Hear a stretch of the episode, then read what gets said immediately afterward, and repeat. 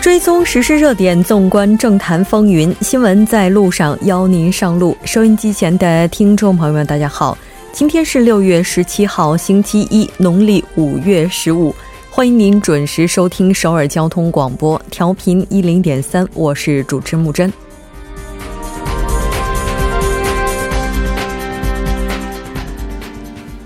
国土交通部发布的数据显示，上月全韩住宅买卖交易量与一年前相比约减少了百分之十五点八，首都圈的交易量更是大幅下滑，一年间跌了百分之二十三，创下历史新低。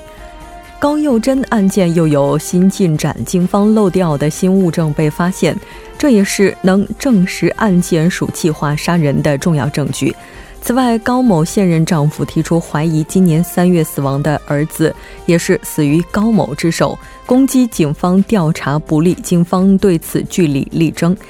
昨天，香港反修订逃犯条例游行规模刷新了主权移交后的历史之最。特区政府晚间发出新闻稿称，长官承认由于政府工作上的不足。令香港社会出现了很大的矛盾与纷争，为此向市民致歉。香港政府发言人表示，政府已停止立法大会修订逃犯条例的工作。具体情况，今天的环球连线以及聚焦分析三将带您详细的了解以及解析。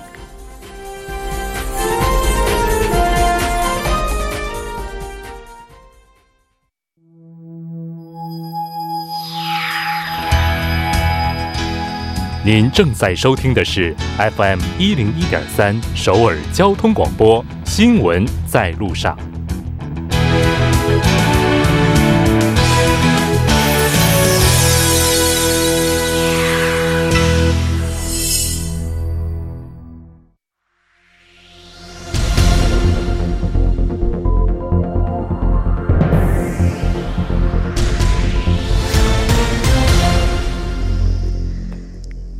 此时此刻，主要新闻。接下来把时间交给新闻播报员柳娜恩，我们稍后再见。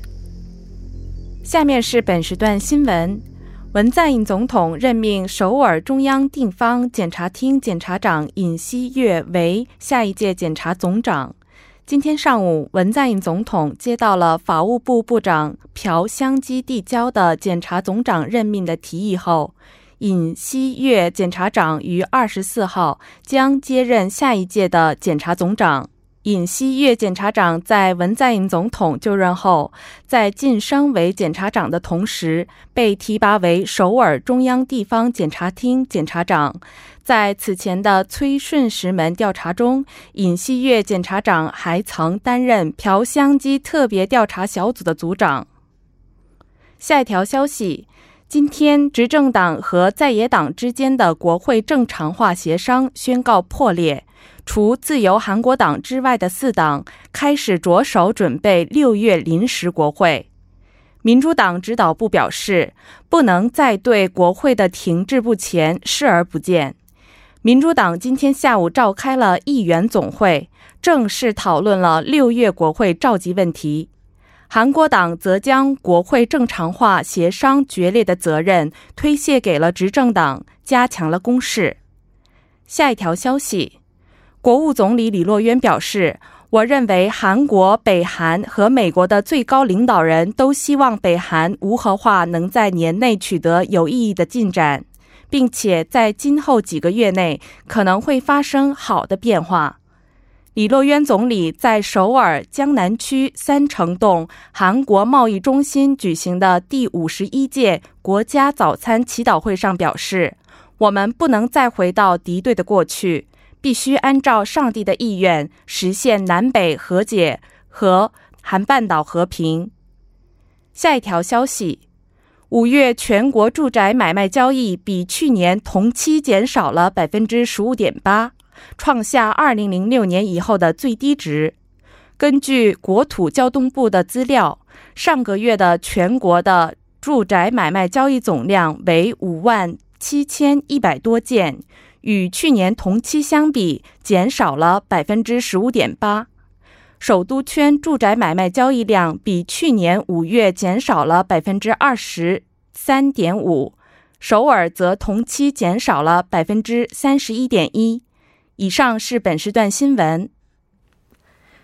接下来马上为您带来我们今天这一时段的聚焦分析。五月住宅交易量同比增，呃，这个我们看到同比是减少了百分之十五点八，也是创下了二零零六年以来的最低纪录。接下来马上连线特邀记呃特邀嘉宾，来自韩国泛亚咨询有限公司的首席顾问杨帆进行了解。杨帆你好，哎你好，观众朋友们。哎，你好，我是建国大学的金旭啊。非常抱歉，我们这边的名单似乎更新的速度没有跟上。那我们今天呢，将会和来自建国大学的大学的金旭教授来了解相关的情况。那我们看到国土交通部呢是透露，上月全国住宅交易量是同比减少了百分之十五点八。那这个数据也是这个自零六年以来的一个新低了。那具体的数据，我们也请金教授来解读一下。啊，是的，这个这个数据呢是当月的数据啊。那么，呃，全全国的这个韩国的住宅买卖来看呢，它是同比呃减少了十五点八啊。然后呢，这个当中这个呃分这个首都圈，首都圈呢是同比减少了这个百呃，现在是。嗯，二十三点五，呃，首尔市呢同比减少了三十一点一，然后这个还有地方呢也减少了百分之七点五，啊，这样一来呢，这个一至五月份这一块减少的是这个幅度呢，还是创下了比较低的这种情况。嗯，那么这也是呃以前是比比较少见的一种现象。嗯，是的。那从这个数据上来看的话，应该说首都圈地区，特别是首尔地区，它的降幅是最大的。那这个整个交易市场出现这样大幅的萎缩，原因又是什么呢？这个首先呢，应该看到是这样子一个，呃，今年六月到八月份呢，韩国这个全国的公寓，呃，有新增公寓啊，它要提供是。将近十一点二万户，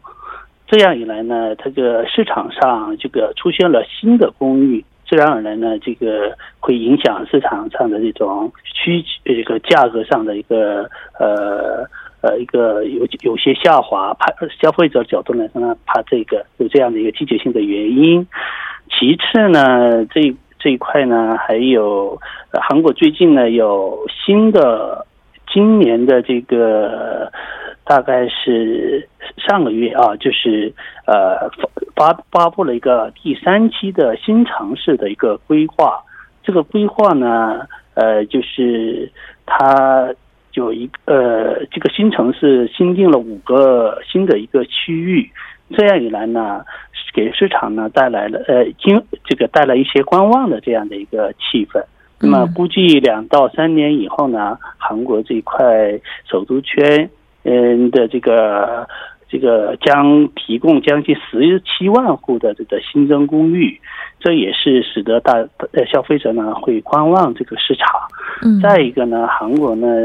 自去年九月十三号以来呢，对于房房地产市场呢进行大呃这个比较呃苛刻的这样的管制。这导致呢，房地产这个呃，这个中这个整体的这个市场啊，这个消费者呢就比较担心房地产综合所得税呀，还有这个财这个财产税呀这样的一个压力。再一则呢，这个韩国的房地产现在是，比如说贷款，呃，这个也比较困难。那么，比如说。韩国的现在的情况呢，房地产抵押贷贷款的情况呢，只能贷这个其中的百分之四十而且呢，在首都圈，你要是它作为一个敏感关注区，那么自去年以来呢，一直呃对这个区域呢，这个房地产的一一些这个政政府是监管还是非常严格的，导致呢，呃，大家呢对市场呢还是有一些呃观望的这种情况。这样一来呢，导致呢，这个到今年五月份。呃这个房地产住宅的这个交易情况呢，大幅度大幅的萎缩啊，大概是这种这种原因吧。是的。另外，我们也看到有一些专家呢，也是分析目前从利率的情况也能够看得出来，房产市场的情况也许并不那么容乐观。那我们看到，在韩国银行呢决定下调利率之前，现在的话，这个各大银行呢也是纷纷下调了定期利率的存款利率。但目前看来，虽然说这个存款利率是被下调了，但是这个资本流向，这个目前看来并没有停下来。那租房市场这个交易的趋势又是怎样的呢？嗯嗯，就就像大家所知道，韩国呢有两种呃呃这个租房市场，一个是月租，一个叫店租市场。他们叫有有的有的人反映这个翻译成全租市场也可以啊。那么呃，反观这个这个月这个租房市场呢，这个它的这个需求就增加了很多。呃，从五月份的这个情况来看呢，这个它共。这个交易了十五万八千九百零五笔，同比增长增长了这个六点八个百分点，与与五年平均的这个数据呢相比呢，也增长了百分之十五点六。那么，呃，其中呢，这个月租市场呢，它的份额呢大概占百分之四十，那么它比同比呢是大约是持平的。但是呢，这个店租市场、全租市场呢，它的这个这个偏好度可能是更高一点，因为大家都不买房子呢，大大家呢有钱的一些消费者呢，还是愿意租这个全租房，对吧？那么他要看市场的变化，那那么观望之后呢，这个是否这个进入这个房地产市场呢？他也是现在是犹豫不决，呃，大概是这种情况。嗯。是的，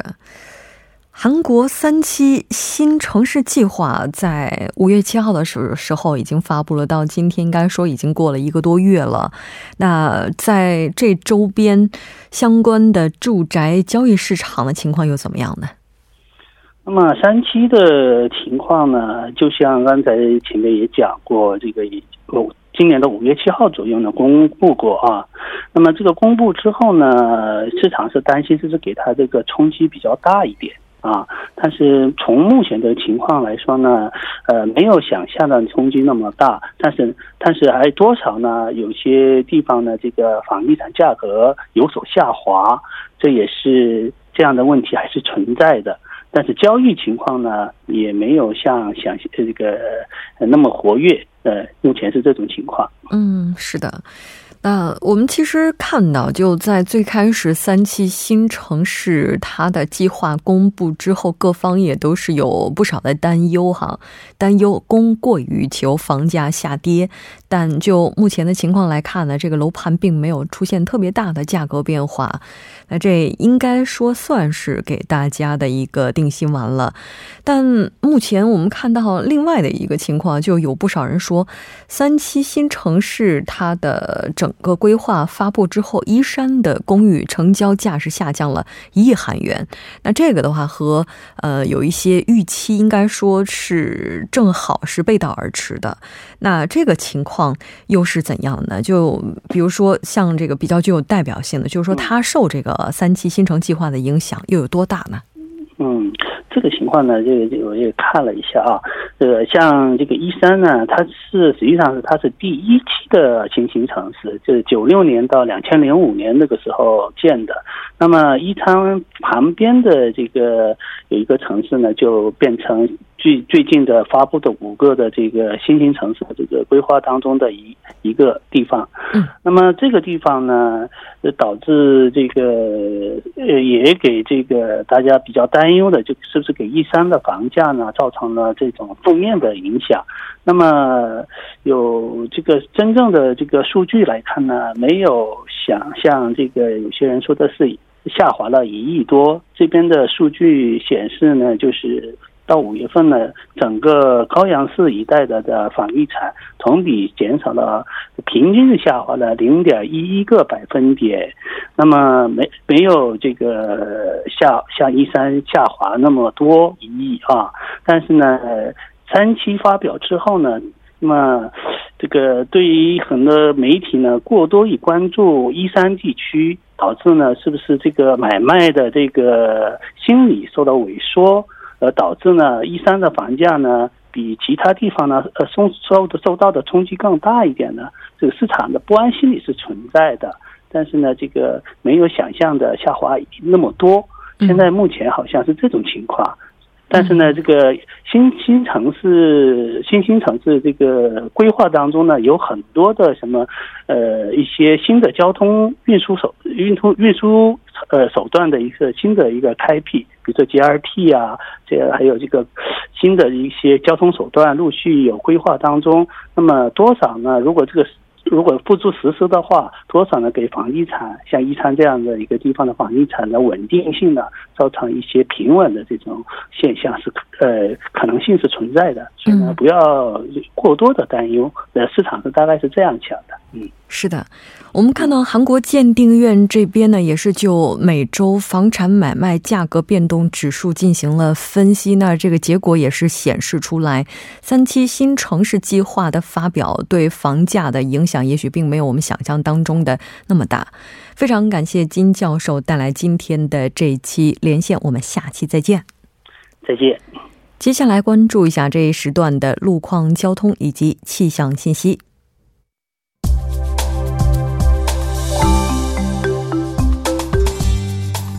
大家晚上好，今天是星期一，这里是程琛为您带来这一时段的路况和天气播报。现在是晚间六点十八分，我们先来关注一下目前时段首尔市的实时路况。第一条消息来自杨花大桥由北向南方向，目前呢，在该路段的二车道和三车道上发生了一起追尾事故。受事故影响，该路段的二车道和三车道目前呢路况复杂，不便通行，还望途经的车主们参考相应路段，小心驾驶。好，接下来是在江边北路依山至九里方向，在今天下午的五点四十二分的时候，发生在该路段二车道上的追尾事故，目前呢已经得到了及时的处理，但是受到事故余波的影响，后续路段目前拥堵比较严重，还望后续车辆保持安全车距，小心驾驶。好，接下来我们来关注一则交通临时管制的通告，在内部循环路红志门隧道以及真灵隧道的双方向路段将会进行地下排水设备的疏通和检修工作。受检修工作的影响，单方向的三个车道中的一个车道将会进行部分时段的交通管制。具体的管制时间是六月十七日至六月三十日，每天的晚十点至次日的早六点为止。好，我们来关注一下天气。今天全国多数地区晴空万里，光照强烈。但明天呢，新一轮的降雨将会影响韩国多数地区。韩国气象厅预测，从明天的下午时段开始，降雨呢会先影响京畿道北部地区，并将会在明天的晚间时段扩散至中部内陆地区。好，我们先来关注一下首尔市未来二十四小时的具体播报情况。今天夜间至明天凌晨晴，最低气温十八度；明天白天阴转小雨。最高气温二十七度。好的，以上就是这一时段的天气与路况信息。我们稍后再见。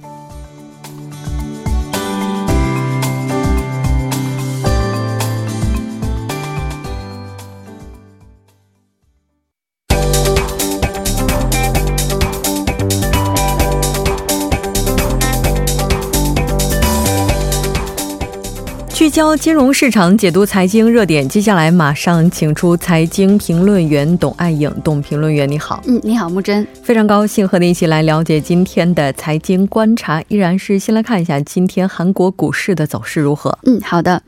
呃，韩国综指呢，今天是再次以小这个小跌收盘哈，报收在两千零九十点，下跌了百分之零点二二。那么在外国投资者卖出的这样一个拉动下呢，我们看到韩股是连续四个交易日出现小幅下跌的这样一个盘面，但是每天的这个跌幅还都不是很大。那么中小板 c o s d a q 呢，今天是下跌了百分之零点四三，报收在七百一十九点。从主要行业来看呢，房地产股、航空股、海运股领跌。呃，相反呢，食品饮料股和这个汽车零部件的相关股有一定幅度的上涨。汇率方面呢，韩元对美元汇率报收在一千一百八十六点五韩元，上升了一点二韩元。嗯嗯，那今天这个盘面的话，有什么看点呢？哦，我们看到今天这个氢能经济的相关股市整体了出现了这个大幅的上涨哈，因为呃，今天韩国外交部呢召开了二零一九国际氢能会议哈，讨论的氢能开发的动向和国际合作方案。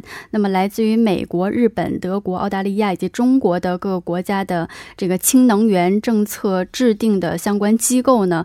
以及一些这个海外的氢能专家都参加了会议，呃，而且呢，在上周末，就十五号到十六号呢，在日本举行了 G 二十能源环境部长会议。那么在这个会议上呢，呃，现代汽车集团的副会长郑义轩啊，会长也是做了关于氢能经济的主题演讲。所以呢，呃，关于氢能氢能经济的这个探讨呢，再次再次是呃出现了高涨。所以我们看到今天相关股票也是出。现了暴涨，嗯，那么现代汽车氢燃料汽车零部件的相关企业叫 Unique 哈，这个企业呢今天呃一天就上涨了百分之二十二。那么开发新燃料汽车零部件的叫大宇零部件哈，也是今天大幅上涨了百分之十六。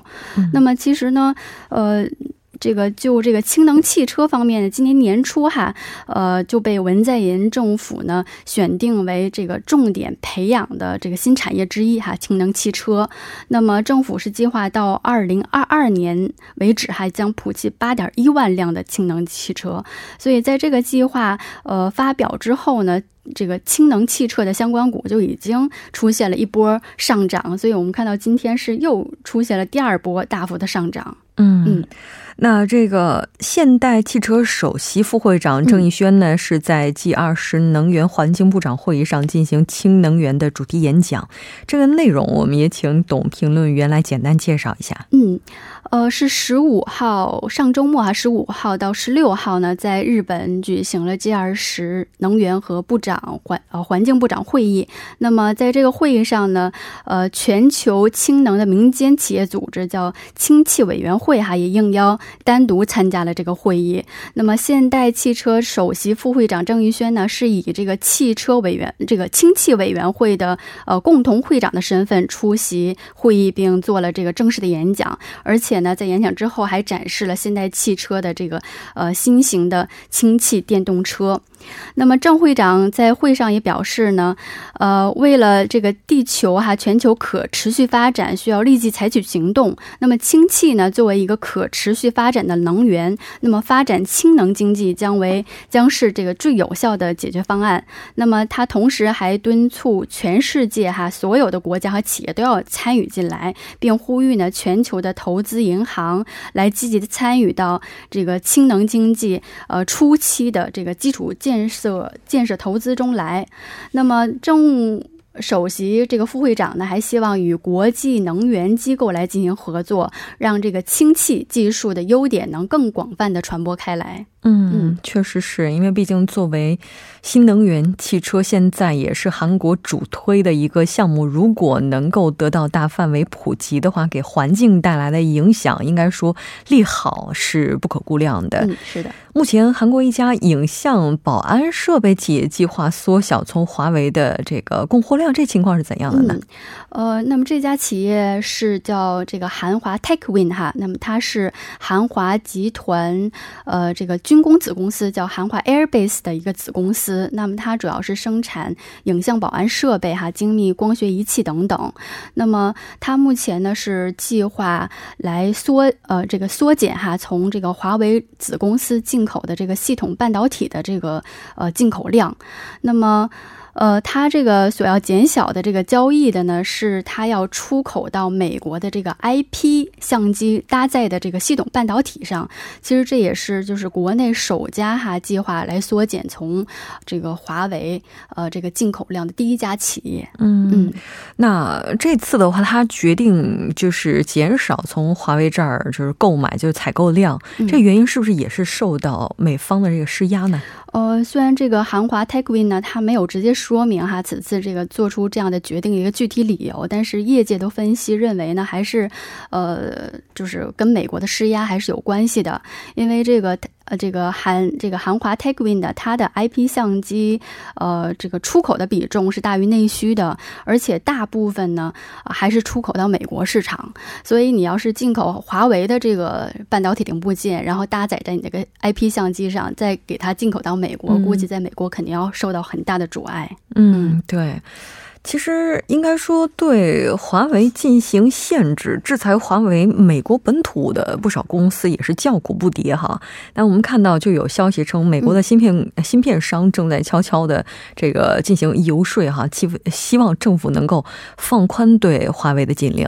对，呃，目前呢是这个二十六号，根据这个也是美媒的报道吧，说包括这个高通还有英特尔哈这些华为的美国芯片供应商哈，正在悄悄的向美国政府来这个施压哈，要求放宽针对华为的这个销售禁令，因为华为呢一八年它会花费花费了这个七百亿美元哈，用于购买零部件，而其中呢有一百一十亿美元就是流向美国公司的，所以就是包括呃这些公司里边就包括了高通啊、英特尔哈、美光哈这样比较大型的这个芯片供应商，而且呢，据这个高通的一名这个人士透露呢，高通是希望能够继续向华为提供哈供于它手机和智能手表中的这个芯片，呃，然后这个英特尔呢和赛灵思哈高管是五月底最近哈参加了一次与美国商务部的一一个进行会议哈，也讨论就是将呃这个美国政府哈将这个华为列入黑名单这样一个事事实呢，确实给美国就是现地的，尤其是这些美国的这个芯片供应这个供应商哈带来了这个很大的冲击哈，就是然后希望政府去这个。呃，也是给政政府施压吧，就是跟商务部说要提议哈，呃，劝说商务来放宽对华为的这个销售禁令。是的，我们看到也传来了其他的好消息啊！现在供应链方面也是在积极的各方在推动恢复当中对。非常感谢董评论员，我们下期再见。嗯，好的，再见。半点过后马上回来。